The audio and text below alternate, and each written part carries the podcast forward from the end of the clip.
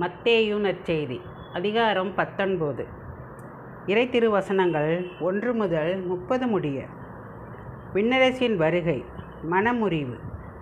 இயேசு இவ்வாறு உரையாற்றி முடித்த பின்பு கலிலேயாவை விட்டு அகன்று யோர்தானுக்கு அப்பாலுள்ள யூதேயா பகுதிகளுக்குச் சென்றார்.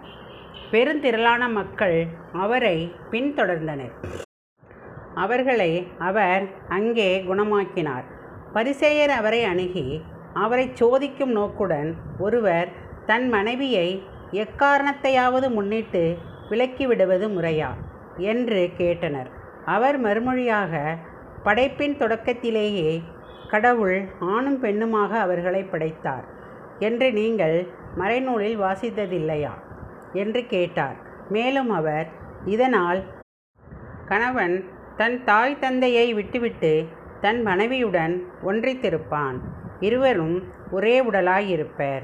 இனி அவர்கள் இருவரல்ல ஒரே உடல்.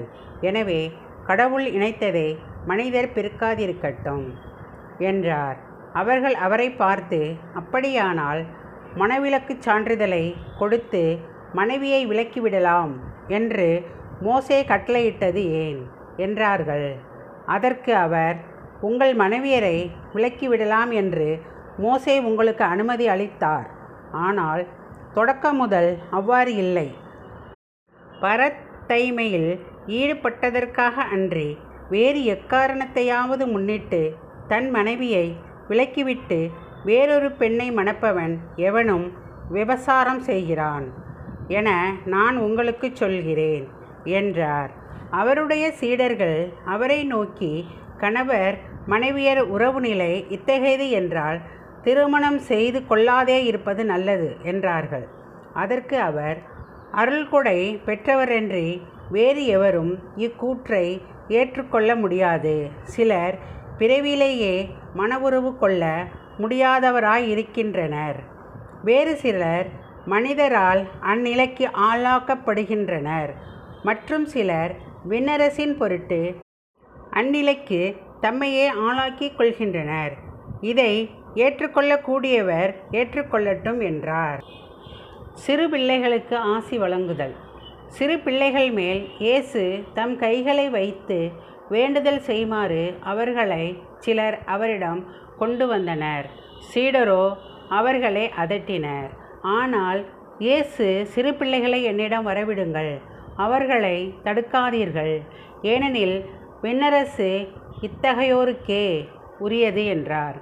அவர்களை தொட்டு ஆசி வழங்கிய பின்பு அவர் அவ்விடத்தை விட்டு சென்றார். இயேசுவை பின்பற்ற விரும்பிய செல்வரான இளைஞர் அப்பொழுது ஒருவர் இயேசுவிடம் வந்து போதகரே நிலைவாழ்வை பெற்றுக்கொள்வதற்கு நான் என்ன நன்மை செய்ய வேண்டும்? என்று கேட்டார். இயேசு அவரிடம் நன்மையை பற்றி என்னை ஏன் கேட்கிறீர்? நல்லவர் ஒருவரே நீர் வாழ்வடைய விரும்பினால் பிள்ளைகளை கடைப்பிடியும் என்றார். அவர் எவற்றை? என்று கேட்டார். இயேசு கொலை செய்யாதே விபசாரம் செய்யாதே களவு செய்யாதே பொய்ச்சான்று சொல்லாதே தாய் தந்தையை மதித்து நட மேலும் உன்மீது நீ அன்பு கூறுவது போல் உனக்கு அடுத்திருப்பவர் மீதும் அன்பு கூறுவாயாக என்று கூறினார். அந்த இளைஞர் அவரிடம் இவை அனைத்தையுமே நான் கடைபிடித்து வந்துள்ளேன். இன்னும் என்னிடம் குறைபடுவது என்ன? என்று கேட்டார். அதற்கு இயேசு நிறைவுள்ளவராக விரும்பினால் நீர் போய் உன் உடைமைகளை விற்று ஏழைகளுக்கு கொடும்.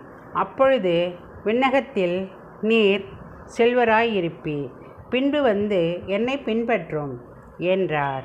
அவர் சொன்னதை கேட்ட அந்த இளைஞர் வருத்தத்தோடு சென்று விட்டார். ஏனெனில் அவருக்கு ஏராளமான சொத்து இருந்தது. இயேசு தம் சீடரிடம் செல்வர் விண்ணரசில் புகுவது கடினம் என நான் உங்களுக்கு உறுதியாகச் சொல்கிறேன். மீண்டும் உங்களுக்கு கூறுகிறேன். செல்வர் இரையாட்சிக்கு உட்படுவதை விட சியின் காதில் ஒட்டகம் நுழைவது எளிது என்றார். சீடர்கள் இதை கேட்டு அப்படியானால் யார்தாம் மீட்பு பெற முடியும்? என்று கூறி மிகவும் வியப்படைந்தார்கள்.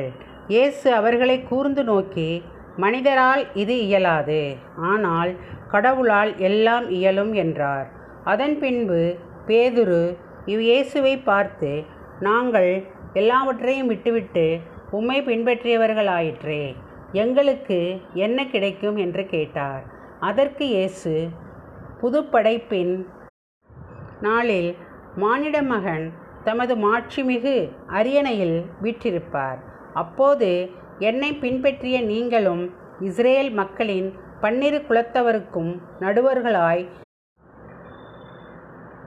பன்னிரு அரியணைகளில் வீற்றிருப்பீர்கள் என உறுதியாக உங்களுக்குச் சொல்லுகிறேன். மேலும் என் பெயரின் பொருட்டு வீடுகளையோ சகோதரர்களையோ சகோதரிகளையோ தந்தையையோ தாயையோ பிள்ளைகளையோ நிலப்புலன்களையோ விட்டுவிட்ட எவரும் நூறு மடங்காக பெறுவர் நிலைவாழ்வையும் உரிமை பேராக அடைவர். ஆனால் முதன்மையானோர் பலர் கடைசியாவர்.